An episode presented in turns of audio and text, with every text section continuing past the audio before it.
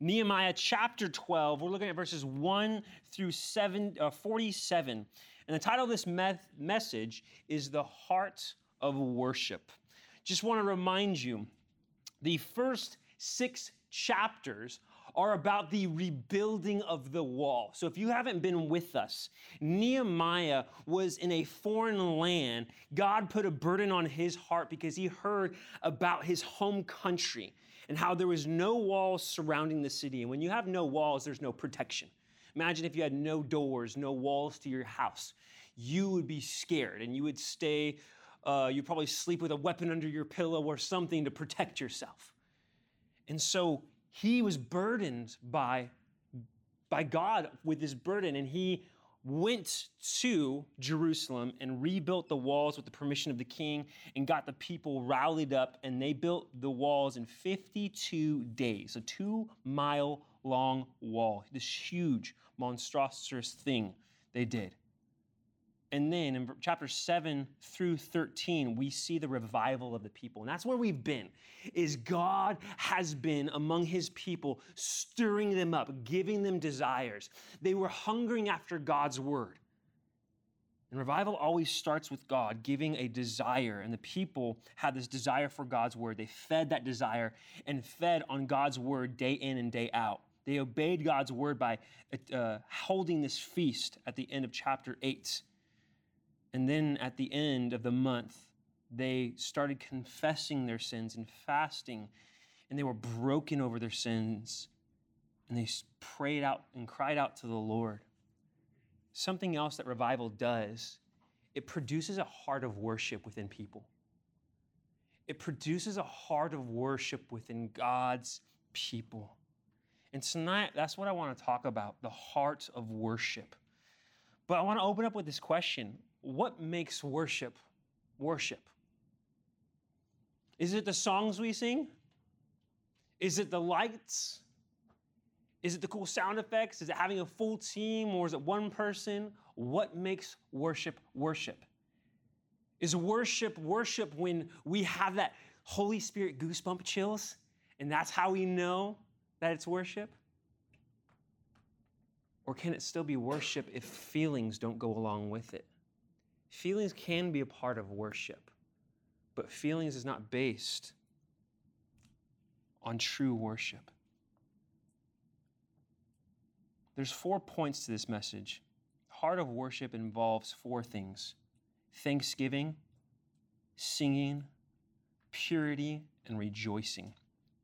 In verses 1 through 6, I'm not going to read that section because it's a list of names of the priests and the Levites from the time of Zerubbabel to Nehemiah. And the purpose of this was to show that the Levitical service was sustained through the difficult era in Israel's history. Now, Zerubbabel and Joshua, they were actually part of the first group out of three that came back out of captivity into the promised land and back to Jerusalem. That was a hundred years before Nehemiah, at the very beginning of the book of Ezra. A hundred years later, they still track all the priests and the Levites. But something I want to point out to you is in verse 24, it says, with the brothers across from them, to praise and give thanks. Uh, give thank. Uh, I totally typed that out wrong. Let me check this out again. Their brothers across from them to praise and give thanks, groups alternating with the group according to the command of David, the man of God. And I want to point out this phrase, David, the man of God, because it's mentioned twice in this chapter in verse 24 and 36. And the reason why I want to point this out is because David changed the worship life of the whole entire nation for years to come. He changed the worship life of Israel. He implemented new things. Notice in verse 24 it says, according to the command of David, the man of God. In 1 Chronicles chapter 15, verse 16, it says, Then David spoke to the leaders of the Levites to appoint their brethren to be singers, accompanied by instruments of music and stringed instruments, harps and cymbals by raising the voice with resounding joy. David brought in new things to worship.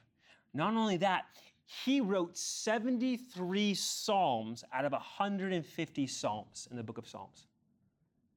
That's a 48% of the book, just a little under half. He wrote that many songs to the Lord, expressing his heart. And a lot of these Psalms, the Jews still sing and did sing back then. See, David had the heart of worship because he was a man after God's own heart. There was nobody in the Bible that has that title except for David. If you're taking notes, in 1 Samuel 13, verse 14, the Lord said, uh, the Lord had sought for himself a man after his own heart. He was looking for a man who was seeking his heart earnestly. And I love it because in Acts 13, 22, it says, I have found David, the son of Jesse, a man after my own heart who will do all my will, not just some of his will, all of his will. Can that be said of us? Are we men or women who are after God's heart? Because that's what worship is about seeking the heart of God, praising the Lord. See, before David became king, before David killed Goliath, and we all know that story, he was a young man out in the fields attending sheep, forgotten about by his father.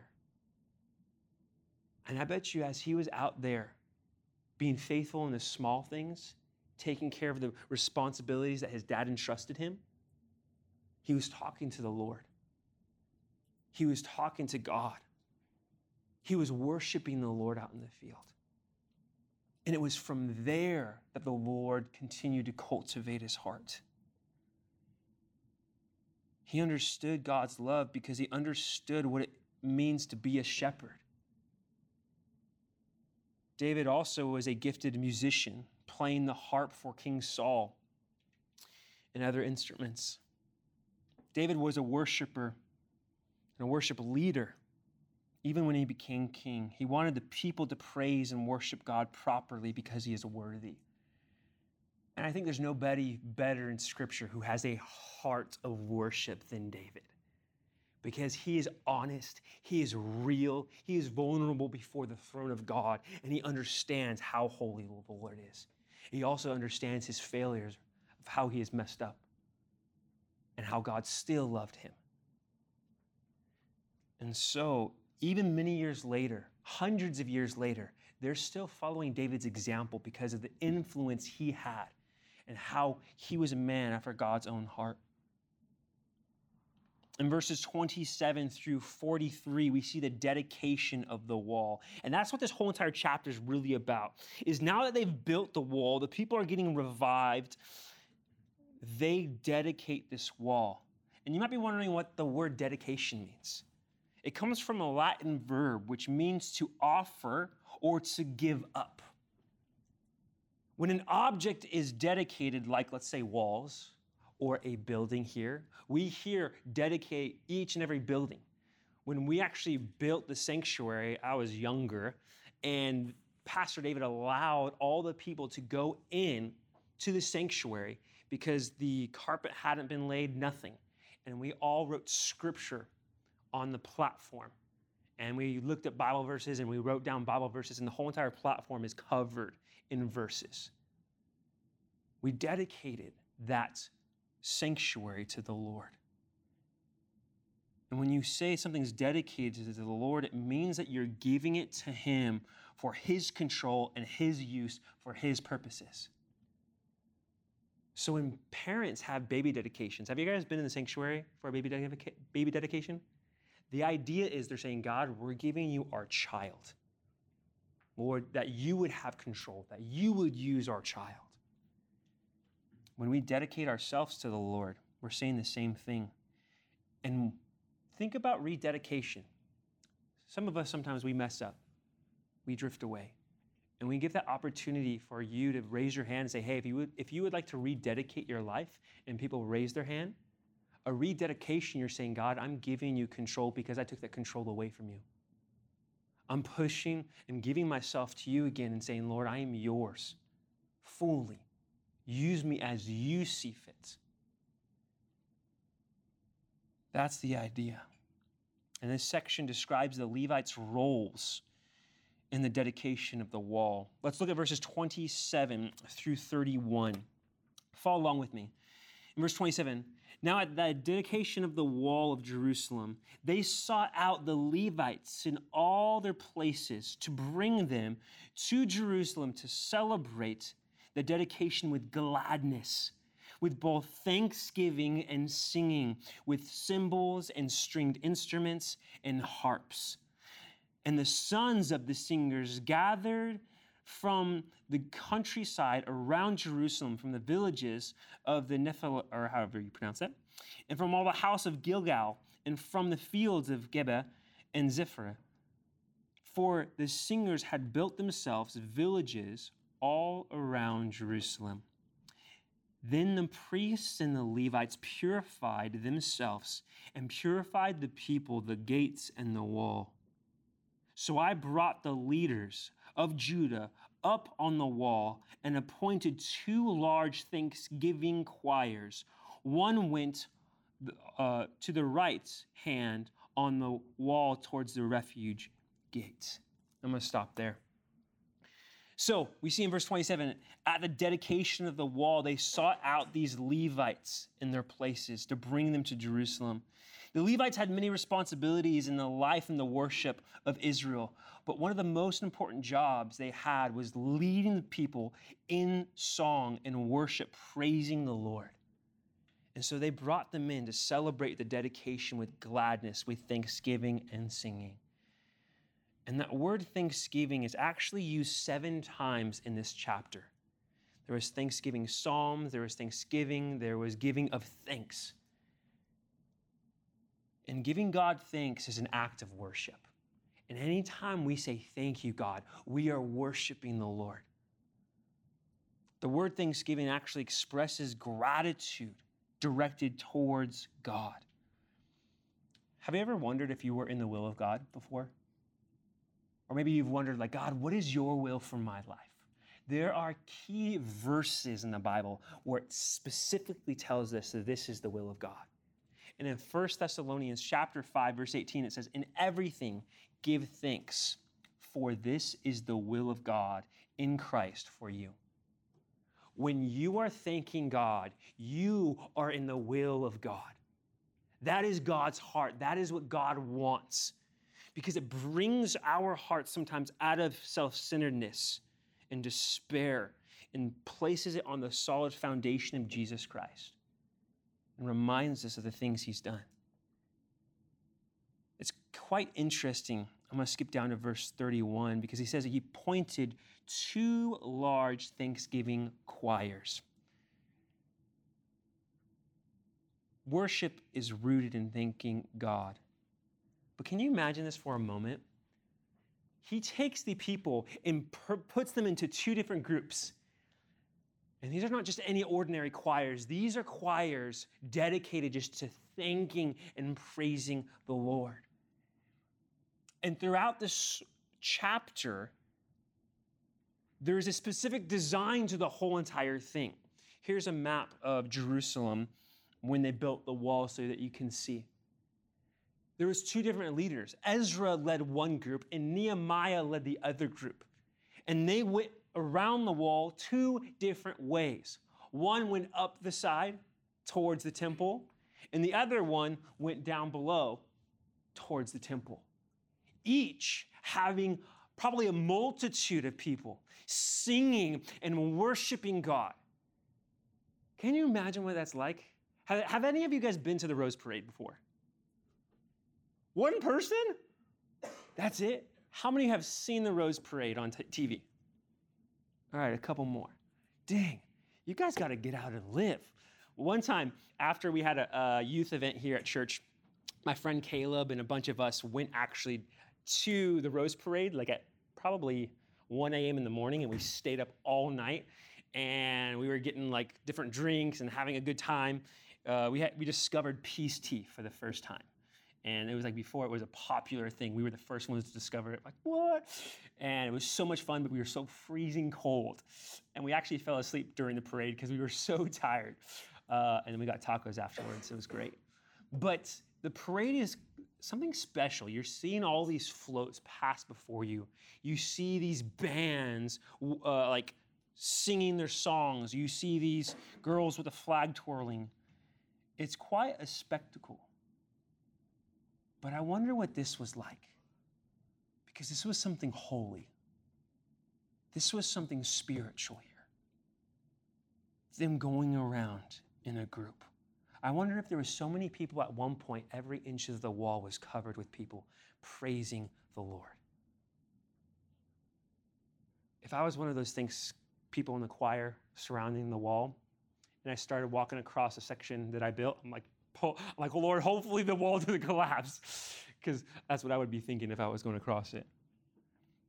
And they had cymbals, stringed instruments, harps, and trumpets.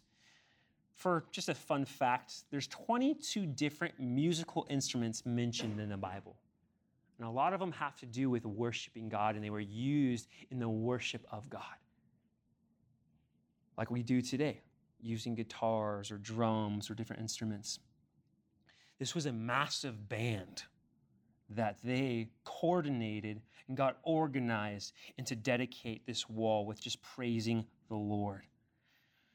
It says in verse 28 through 29, it says, The sons of the singers gathered from the countryside around Jerusalem, for the singers had built themselves villages in, around Jerusalem. The word singing and singers is used seven times also in this chapter. Singing has always been a striking feature of the worship of God, of his people, in the Old Testament and New Testament. There's constantly recording times of them singing and praising the Lord. I have a question. What other religions, or what do you think of singing? When you think of singing, what other religions come to your mind? What do you think of? I grew up kind of in the Mormon church. So Okay. Their singing kind of is the first thing when it comes to religion. Their singing is one of their first things? That comes to mind, yeah. Okay. How is their singing? Is it kind of like ours or is it way different? Now it's formal. Formal, okay. So they have kind of like these pre arranged songs that they sing? And stuff, yeah. It was all in Spanish, so I didn't understand a single. okay. But when you think of other religions, what other religions do you think of singing? And I can't think of any, can you? I really don't know how many other religions actually use singing. And if they do use singing, it might be kind of lifeless, right? It might be just like methodical and you have these same lyrics that you sing over and over and over. Maybe it's only the pastor singing or the person playing the songs. And Jehovah Witnesses, did you know they're not allowed to celebrate any holidays? They can't celebrate Christmas. They don't celebrate birthdays. It is literally, they take the joy out of everything.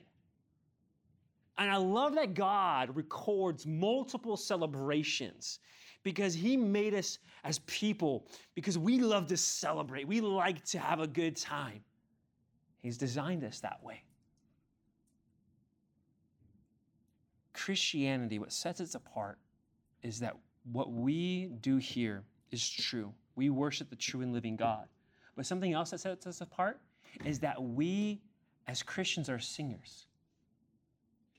Christians write hymns and songs. Christian musicians compose great music. Christianity itself is joyous. It is a response to the great act of what God has done on our behalf. I'm going to say that again. It is a response to the great acts of God that He's done on our behalf. That's what Christianity is. We respond, and that is what worship is. And we respond by singing to the Lord. Colossians chapter 3, verse 16 says, Let the word of Christ dwell in you richly, in all wisdom, teaching and admonishing one another in psalms, hymns, and spiritual songs, singing with grace in our hearts to the Lord. I know it's a little bit of a struggle being in junior high because you're at an age where, you're trying to find yourself. You're trying to fit in with your peers. You don't want to stand out. And so maybe some of the times you come into junior high and you don't want to worship. Or should I say, sing? Because you're maybe concerned about who's sitting next to you or how you're going to sound. So maybe you just mouth the words and you feel like you pretend to sing along. But something that my older brother said to me when I was entering into junior high that I've never forgotten. He said, Josh, worship if no one else is worshiping. It doesn't matter who, who's sitting by you. He says, worship if no one else is worshiping. Now, my brother's walked away from the Lord, and I don't know if he's saved or not. God is this discerner of hearts. But I've taken that to heart. I don't care who's sitting by me. I'm going to worship the Lord. I'm going to sing to him because I love to sing, specifically worship. All Christians sing on all occasions. Did you guys know that? Christians sing on all occasions. There's not an occasion where Christians cannot sing because we have the joy and we're commanded to. I love that. If you think about it, we can sing in the shower, we can sing on the way to work, you can, you can sing in your room, you can even sing at a funeral. I've been at funerals and moments where there was extreme heartache, but the worship was so intense. My second semester of Bible college, there was a young man, he was less than 25 years old, and he had a massive heart attack and died. And he wasn't, had, he had no symptoms. He had, he was fit. But I came onto campus, I literally drove onto campus and I felt this heaviness. And I was like, what happened? I didn't see anybody yet. I got out of my car and I could just feel this heaviness. And I walk into Sunday night chapel, and you can tell people were grieving. But I will never forget the one song they sang, and it went like this Death, where is your sting? Hades, where is your victory? From the grave he has risen victoriously. And when they, when everyone sang that, I opened my eyes and everyone had their hands raised, praising, shouting, worshiping God. And every time I think of that moment, it reminds me of just praising the Lord. It was so sweet. I was at my friend's wedding um, that I was in, and even before the whole entire ceremony started, or as we were actually down up front, one person got up stage and started doing worship songs, and they had like three worship songs. As Christians, we can sing on all occasions even in suffering. Paul and Silas, when they were in prison and they were just beaten, they were singing songs to the Lord. We can sing at all times. Charles Swindoll said, he said, don't stop singing. Sing in the afternoon. Sing on your way home from work or school. One of the most exuberant expressions of a joyful heart is a singing mouth. You want to know how someone is joyful? See if they're singing. And they just can't help it because they love the Lord. These singers, their job was to lead the people in worship, which, which means they probably had to be good singers, correct? Because if they weren't good singers, how, would, how distracting would that be?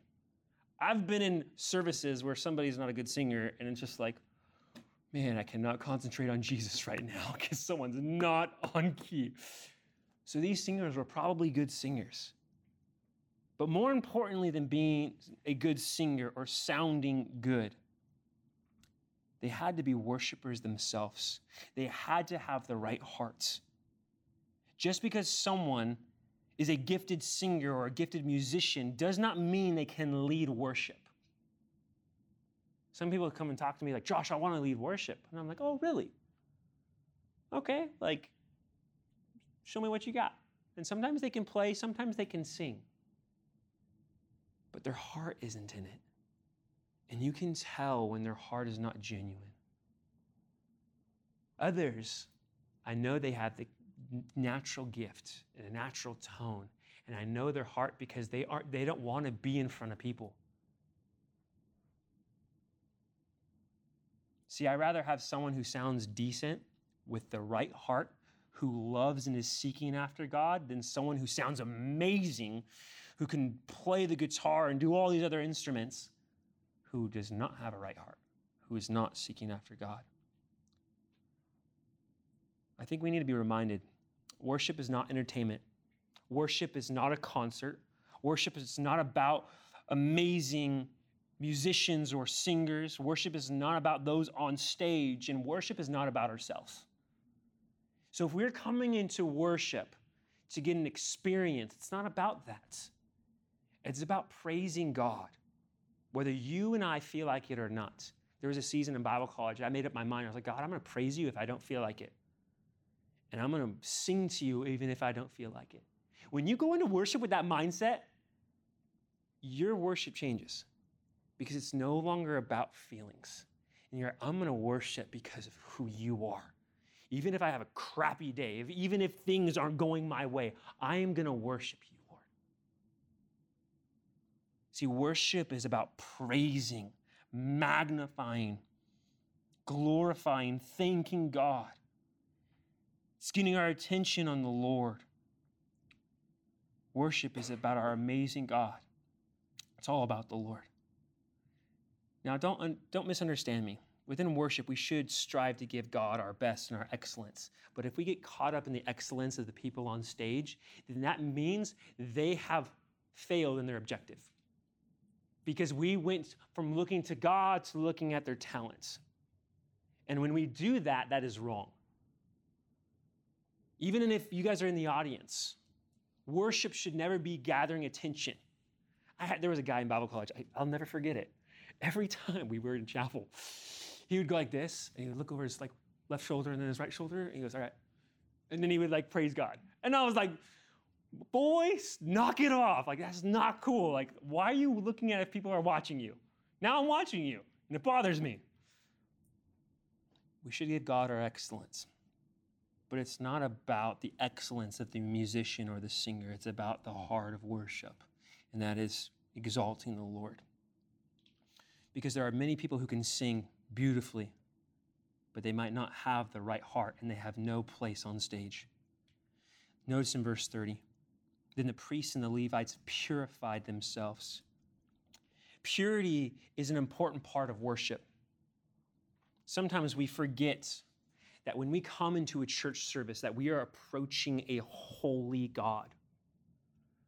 Isaiah the prophet, he encountered the Lord and he had this vision and he literally saw the God high and lifted up, and the train of his robe filled the temple. And he saw these two angels, these cherubim or seraphim.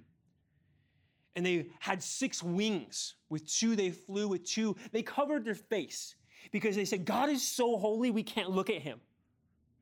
And with two, they covered their feet because where they were standing was a holy ground. And as they sang, and they said, Holy, holy, holy is the Lord God Almighty, their worship shook the place, the temple. Sometimes we forget. And I'll be honest, as I was studying this passage, I was like, even in worship, I was like, Lord, I'm sorry. Because I come into worship sometimes with the wrong heart, with the wrong mindset and I forget that you are holy, that you are pure, that you are righteous. And as a holy God, He desires us to be holy. And the priests and the Levites understood this. They did not take worship lightly or leading worship lightly. Worship leaders must purify themselves first before leading worship. This was possibly a ceremonial washing. They possibly washed their clothes, fasted, or even offered some sacrifices in an aspect of purification. But you know how you and I get purified? Is by coming to God and saying, Lord, forgive me of my sins. By confessing, asking your forgiveness, and He washes us from the inside out. Even though this might have been an outward sign with the Levites, I bet you inwardly they were preparing their hearts and getting their hearts right. Because inward purity is more important than outward purity. I was reminded of this quote by A.W. Tozer. He said, No man should stand before an audience who has not first stood before God. In other words, he goes, You have no business to stand in front of people unless you've stood before God Himself.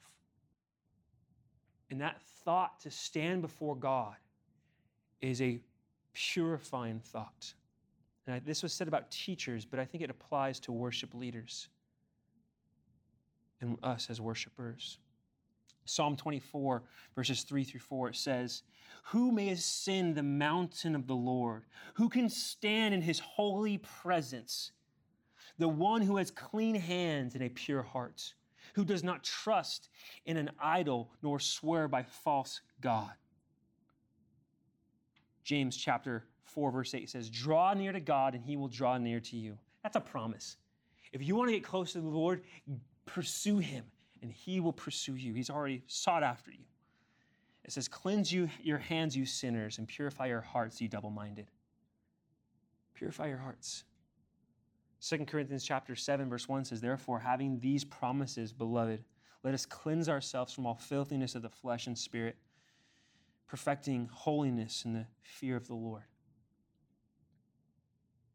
We can be made pure and clean before God today, right now at this moment, by doing what the Bible says, and what 1 John says, confessing our sins, and he can forgive us. But notice, the Levites purified themselves, but then they purified the people and the wall and the gates. The worship leader is first to purify themselves, but the people must do the same thing. I want to challenge you. If you come into worship, try this next time during the first song, because I know we all sometimes have a hard time getting into worship at times because our mind is distracted on the fight that we had with our siblings or our parents when we were pulling onto campus because the enemy is at work not wanting us to be here. Or we're thinking about a failure that we recently did and we're coming into worship.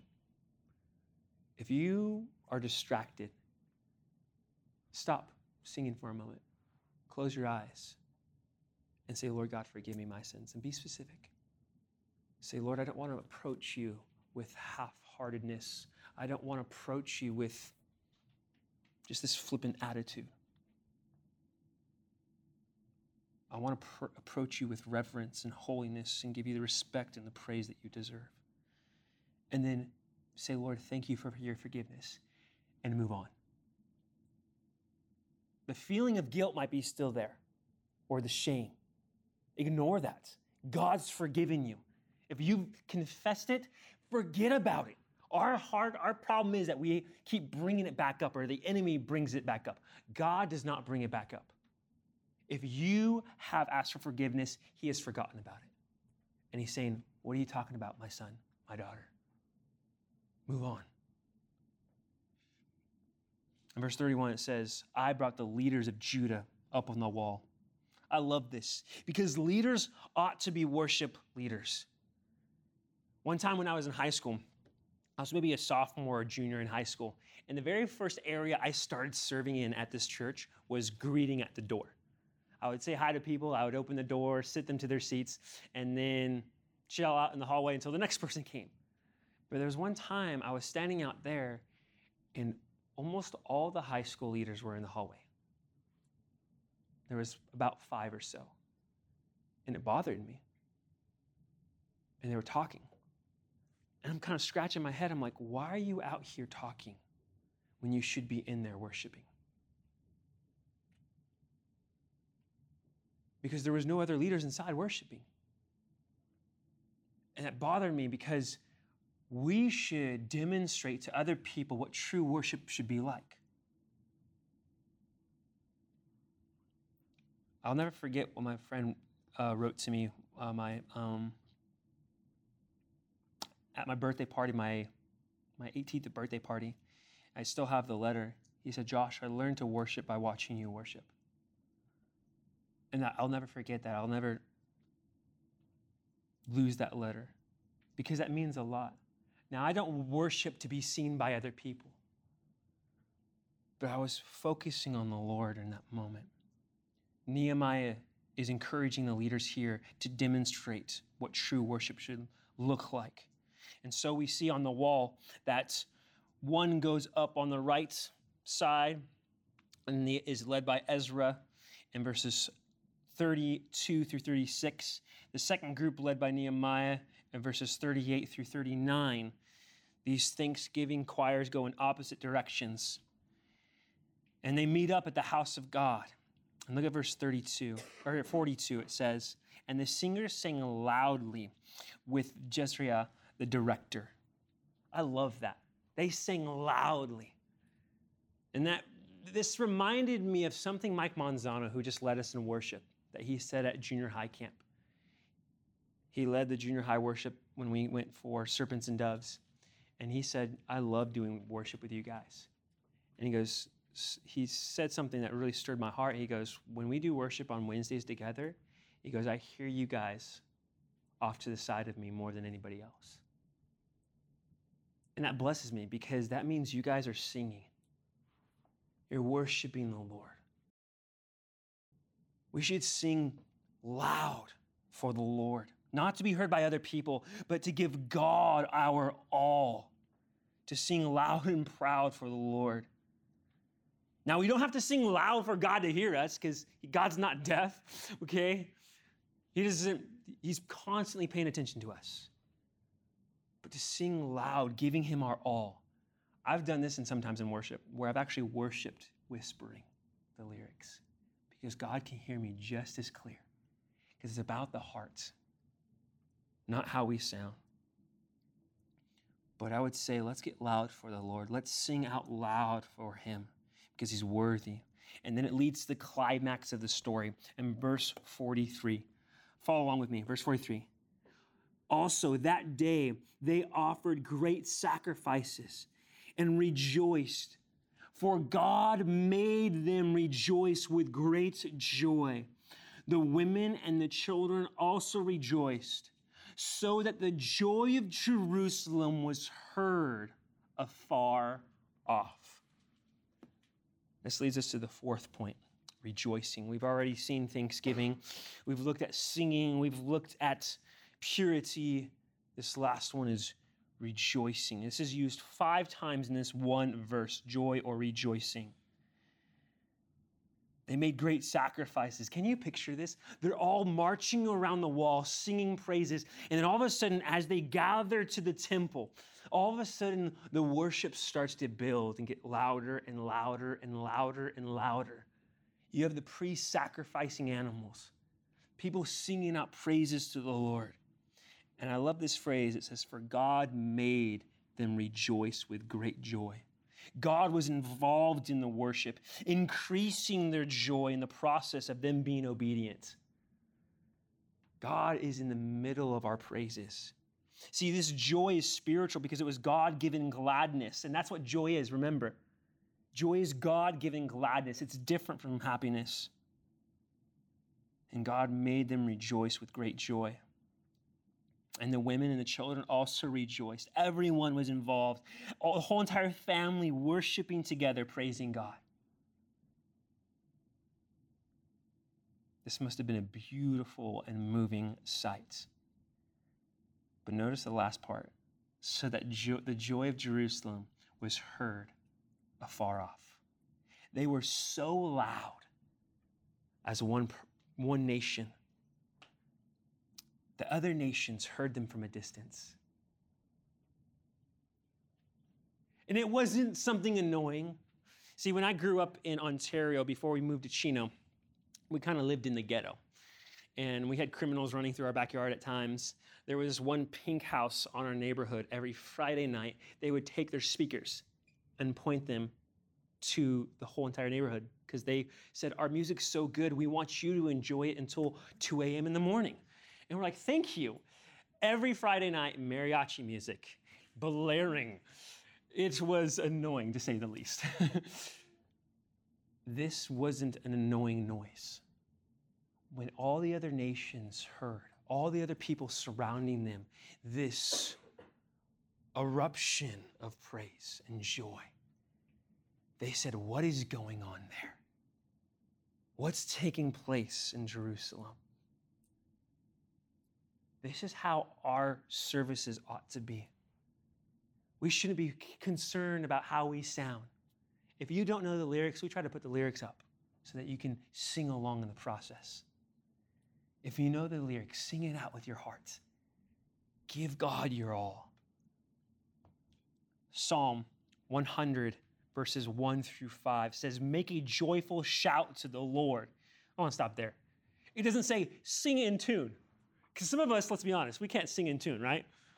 There's been times where I can't sing in tune. I have a friend, love her to death, but if you were sitting next to her, she could not hold a note for the life of her. But she loved Jesus and she worshiped Jesus despite that. It says, Make a joyful shout to the Lord, all you lands. Serve the Lord with gladness. Come before his presence with singing, knowing that the Lord, he is God, and he is the one who, who has made us, and not we ourselves. We are his people and the sheep of his pasture. Enter into his gates with thanksgiving and into his courts with praise. Be thankful to the be thankful to him and bless his name, for the Lord is good. His mercy is everlasting, and his truth endures to all generations. I love that. Anytime we come onto this campus, we should enter into his presence with praise. If you are going to read your Bible by yourself at your house, enter into his presence with praise and thanksgiving. Make a joyful shout unto the Lord. Now, like I said earlier, we don't sing to be heard by people. But often our heart is demonstrated through our actions. And I pray that people would see that our hearts are full of joy for the Lord, seeking after God. God wants to hear your hearts, He wants to hear your voice more than anything. And He takes pleasure in your worship and then when you sing to Him. In verses 44 through 47, we see the temple responsibilities delegated and implemented. But I want to end on this verse John 4 23. But the hour is coming, and now is, when true worshipers will worship the Father in spirit and truth, for the Father is seeking such to worship him. God was looking for a man after his own heart but he was also looking after people who would worship him. How do you know if you have a heart after God? Do you want to worship him? Do you want to praise him? Do you want to magnify him? Do you want to glorify him? Do you want to give him the attention that is due to his name? That is somebody who has a heart after God, who is caught up in the glory and the majesty and the wonder and the works of God and what He has done for us. Be that type of believer who is seeking passionately after the Lord. And when you do that, God is looking for that person. And He's going to say, There's my son. There's my daughter. I'm going to use this one to change the environment of where they are at. I'm going to use this one to further the gospel. I'm going to use this one in a special way. If you want to be used by God, it starts with having a heart after God and worshiping the Lord in spirit and in truth.